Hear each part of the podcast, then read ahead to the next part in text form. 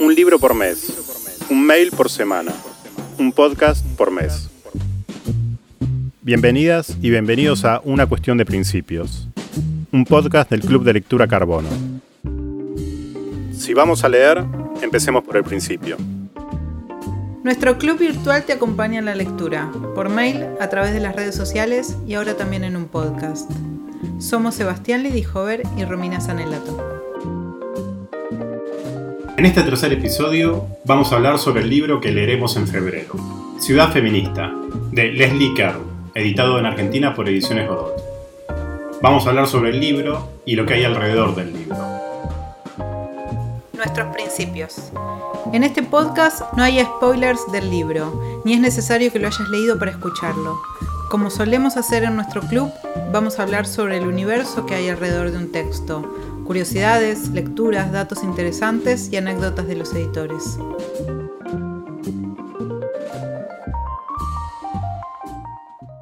Primera parte.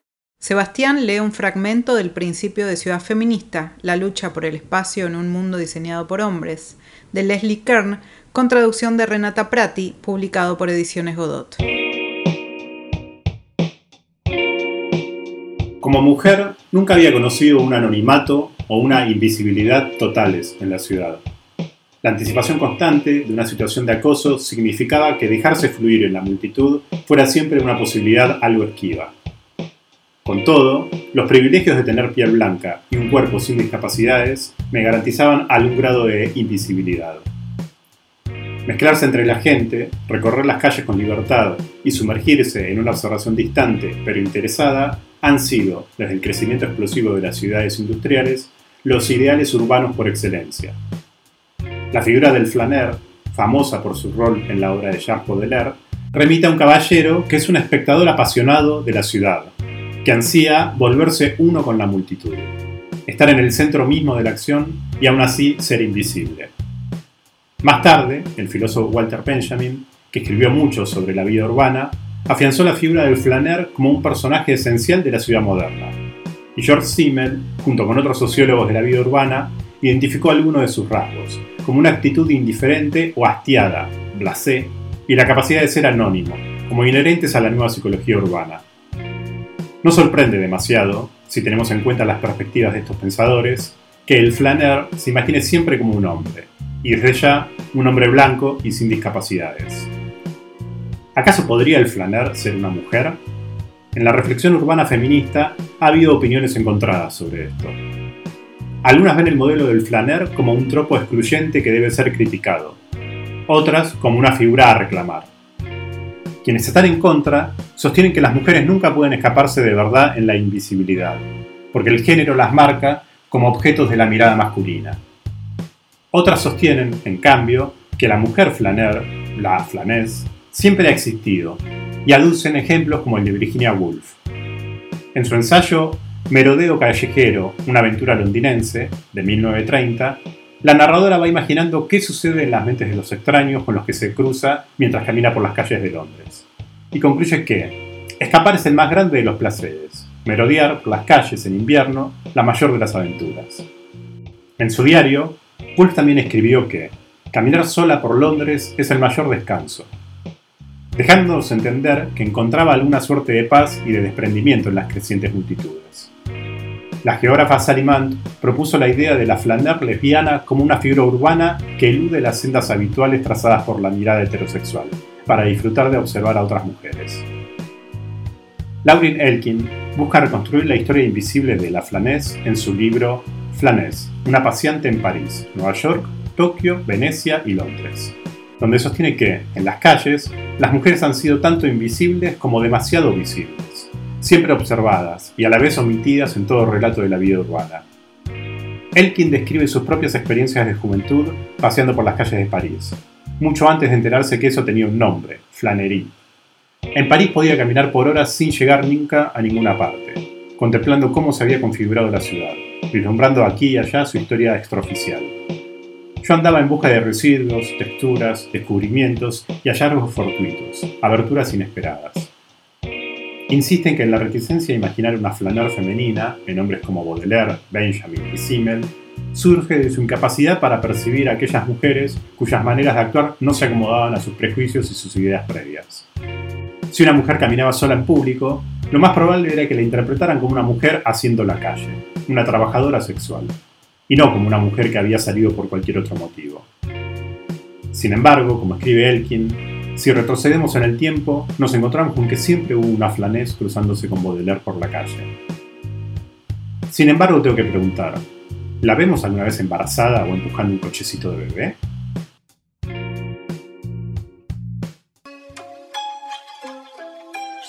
Si hay algo que me dejó Ciudad Feminista son muchas preguntas, una enorme cantidad de preguntas, como sobre el devenir en la ciudad, los trayectos, las estrategias para trasladarme, cómo nos vinculamos en la calle, las elecciones que tomamos todos los días y no nos damos cuenta. Como muchas eh, de, de esas preguntas están vinculadas a las cosas que damos por sentadas cuando vivimos en la ciudad. Creo que después de leerlo no voy a poder andar de la misma manera, sobre todo porque voy a estar analizando todo sin parar. ¿Podré ser una flanús feminista por Buenos Aires? Yo me preguntaba otra cosa. Voy a ser un hombre heterosis hablando durante cuatro semanas de feminismo. ¿Eso que me convierte en un manplaninguero? Cisgénero, persona cuya identidad de género coincide con el sexo asignado al nacer. Mansplaining es macho explicación, pero en inglés, y es los hombres me explican cosas en lugares. Segunda parte. A partir del principio, la deriva. No se camina nada o se camina poco y mal. Se camina sin ver, sin contemplar, sin abandonarse al paseo, se marcha sin dejarse interpelar, interrumpir por el paisaje, por lo visto y todo lo que surge. Ya no se vaga y mucho menos se peregrina. El flaner del siglo XIX es un desleído mito literario. Esta cita es de Caminantes de Edgardo Scott, un libro que justo saqué de la biblioteca, que es otro libro que publicó Ediciones Godot, y en la introducción dice esto, que ya no se camina como antes, no se vagabundea por la ciudad, no nos entregamos a la caminata sin rumbo y sin apuro, y sin el celular en la mano o auriculares puestos. Y me quedé pensando que puede ser que, que tenga razón, ¿no? Yo siento que ya no hay más tiempo para ese tipo de actividades. ¿Te pasa lo mismo a vos, Seba? No sé, yo, hago algo que no sé cómo lo verán los flaners. Camino y leo al mismo tiempo. Cada vez que digo leo flaners, no puedo evitar pensar en gente que come flanes. Creo que es una forma de perderse también en la contemplación, solo que en la del texto.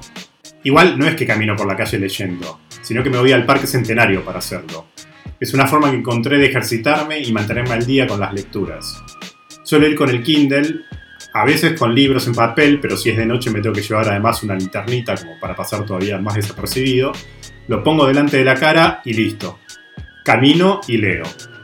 Lo gracioso es que empecé a medir los libros en kilómetros. Un libro de ciento y pico de páginas se lee en unos 12 kilómetros. Suena complicado, pero es bastante más fácil de lo que parece. Con el rabillo del ojo alcanza para esquivar a la gente y no tropezarse. Hasta ahora no me choqué con nadie.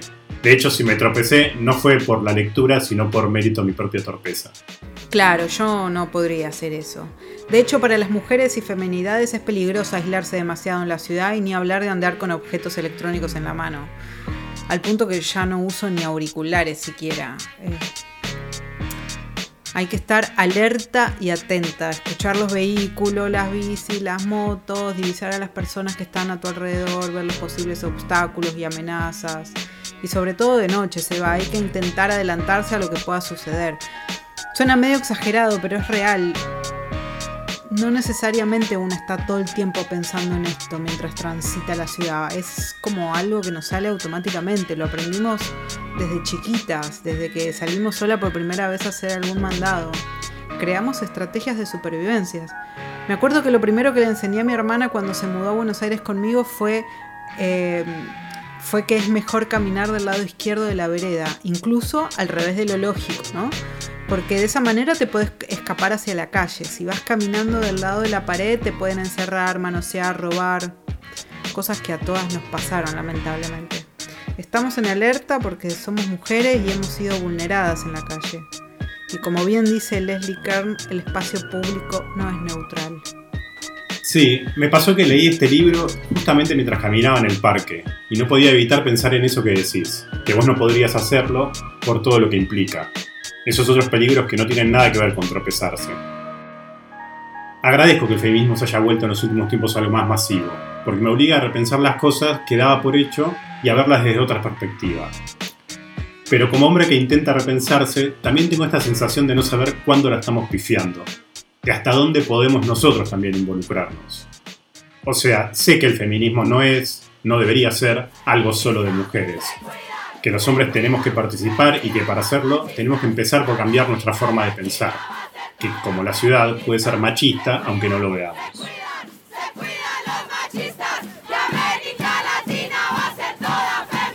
Buena, se va, aliade. No, bueno, más allá del chiste. Es así, es así como decís y estoy de acuerdo con vos. Y Leslie lo explica muy bien al comienzo, ¿no? Como esa diferencia de transitar la ciudad entre ella y su hermano, entre ella en calidad de niña, de adolescente, de mujer y de madre, ¿no? Como esa ciudad de hombres de la que habla. Hay algo de lo que leíste recién hace un ratito que, me, gusta, esa, esa dualidad que, que ella menciona, ¿no? Que en las calles las mujeres han sido tanto invisibles como demasiado visibles, siempre observadas y a la vez omitidas en todo relato de la vida urbana, ¿no? Eh, no nos toman en cuenta para pensarla, pero siempre estamos ahí siendo vistas. La ciudad, al fin y al cabo, es tan nuestra como de todos los demás, ¿no? ¿Y con la pandemia cambió algo de esto que venimos hablando? Porque creo que durante nuestros meses de confinamiento la ciudad entró a nuestras casas de una manera particular y a la vez el afuera cambió de manera radical. Sí, los primeros días, digo, esos meses de, de aislamiento más estricto, el afuera me parecía un territorio muy hostil. Solo veía a mujeres con la bolsita yendo a comprar o personal esencial esperando para ir a trabajar, mirando a todos lados como si hubiera algo invisible ahí a punto de atacarlas. Y lo que sentí fue mucho silencio y una fuerte presencia masculina en el espacio público. Noté, y lo conversé con mis amigas, que la calle estuvo tomada por los hombres, que eran los que salían más, los que circulaban en el auto, los que manejaban los camiones, los colectivos, los taxis, los motoqueros, los que atendían las estaciones de servicio, los comercios de comida. Y muy de a poco las mujeres volvieron a salir. Y yo también, ¿no? Y eso me generó una nueva pregunta. ¿Cómo es posible construir una ciudad feminista? Para responderlo, le pedí ayuda a dos mujeres que leyeron el libro y están pensando los feminismos hace mucho tiempo. Tercera parte. Otras personas hablan de ciudad feminista. Candelaria Boto es economista, docente, activista y coordinadora de economía feminista. Ciudad Feminista es un libro que explica muy bien cómo el entramado urbano genera desigualdades eh, para hombres y para mujeres, pero no solo lo hace en términos de género, sino que también visibiliza las diferencias que hay eh, en, cuanto a la clase, al poder adquisitivo de las personas, hacia si son personas racializadas o no, y cómo em, la constitución de las ciudades y, su crecimiento empujan a, las personas racializadas o a las personas con menores ingresos a eh, barrios con peor infraestructura, ¿no? Y como esa peor infraestructura para esas personas que tienen menos ingresos, donde hay mayoría de mujeres, bueno, eh, repercute en, cómo pueden reproducir su vida y cómo las ciudades están pensadas por y para varones blancos, cis y de clase media alta, alta, ¿no? Tamara Tenenbaum es licenciada en filosofía, escritora, editora y docente. El valor del texto para mí como, texto feminista es que, bueno, recopila una historia que está en la literatura, pero no, no había sido rastreada yo creo con esa inteligencia y la conecta con literatura más técnica sobre geografía y urbanismo. Me parece que que ese a mí me pareció como, como un valor muy, muy clave. Le preguntamos a Tamara y Candelaria cómo creen que se puede construir una ciudad feminista. Y cómo creo que puedo construirse una ciudad feminista, no sé. O sea, creo que definitivamente tiene que ver con política pública, pero política pública es una palabra muy, muy amplia. Me parece que, definitivamente tiene que ver con, políticas de, urbanismo que se corran, sí, de lo que hoy es el sentido común, de lo que hace una ciudad más segura, ¿no? Que tiene que ver con ciertos prejuicios y con ciertas ideas en relación con lo que es una ciudad segura, que son ideas muy teñidas por el clasismo y el racismo. Hay que repensar eso, me parece que, que pensar una ciudad feminista tiene que ver con pensar una ciudad para las mujeres sin los prejuicios que en general implica una ciudad para las mujeres. En cuanto a cómo podemos hacer para convertir nuestra ciudad en una ciudad feminista, creo que lo que plantea el libro y que es muy interesante eh, en, cómo reforzar eh, redes comunitarias o la importancia que tiene eso o los límites que suponen las ciudades. Algo que me quedó muy, muy, muy pegado fue cómo el hecho de pedir más seguridad eh, implica sí o sí una mayor persecución a grupos oprimidos históricamente. Entonces, eh, bueno, ver todas las, implicancias que tienen las exigencias eh, en cuanto a, pedir más seguridad, por ejemplo, para, para las mujeres, para que puedan sentirse seguras cuando caminan en la calle, bueno, tener en cuenta esta interseccionalidad para que no repercuta en los grupos más vulnerados eh, económicamente, racialmente y, por una cuestión de clase. Em, así que creo que es muy interesante para, pensarnos de, de manera más, más profunda y exhaustiva. Habla el editor del libro. Hola, ¿cómo están? Mi nombre es Víctor Malumian, soy uno de los editores de Ediciones Godot. Eh, yo fui el que tuvo el gusto de leer Ciudad Feminista, lo leí en una noche en Frankfurt, me lo presentó en la mañana su editora original, su editora canadiense. Me lo recomendó, me dijo que era un libro ideal para nuestro catálogo y esa misma noche me quedé encerrado leyéndolo y al otro día lo contratamos. Una de las razones para mí más interesantes para publicar un libro es que entres al libro de una forma y salgas de otra, que te cambie la forma de entender el mundo. Un ejemplo muy claro es Ciudad Feminista. Eh, una de las críticas que le hacen a Leslie Kern es que el concreto no tiene género como diciendo que es imposible pensar el urbanismo o la arquitectura desde una política de género. Y, a eso ella responde con datos. Entonces, por ejemplo, explica que cuando se piensan los paneles de, viento, de fuerza entre dos grandes edificios, se toma como promedio a una persona de un metro ochenta, eh, de 80 kilos, y claramente ahí se está haciendo un sesgo. O cuando, por ejemplo, habla de la cantidad de metros que tiene en los baños públicos de mujeres y de hombres, cuando la carga de responsabilidades de cuidados de niños, adultos mayores y otras razones más biológicas muestran que lo realmente equitativo debería ser que el baño de mujeres fuera más grande, por todas estas cuestiones de cuidado y, demás temas, ¿no? Lo último y, otro de los temas más interesantes es cómo se habita la ciudad. ¿Cuántas veces una mujer pensó en usar las llaves como arma de defensa personal cuando volvía? Eh, por las noches, cuántas veces afectó eh, la decisión de tomar un trabajo o no, la zona en la cual quedaba porque era un poco peligrosa, un atajo que decidió no tomar, un lugar eh, iluminado o no iluminado que decidió sentarse a tomar un café o no, cuántas veces tuvo que soportar conversaciones no solicitadas por el solo hecho de ser mujer. Es un libro al cual vos entras con una mirada de la ciudad y salís con otra completamente distinta. Me parece que en algún punto ese es el rol de los libros de no ficción, abrirnos un poco la cabeza a entender otras perspectivas y a intentar reflexionar sobre cosas que pensamos y damos como dadas.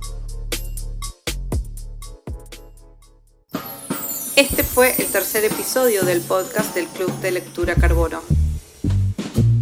Si te querés sumar, puedes hacerlo gratis en nuestra web clubcarbono.com.ar y encontrarnos en nuestras redes sociales en arroba clubcarbono.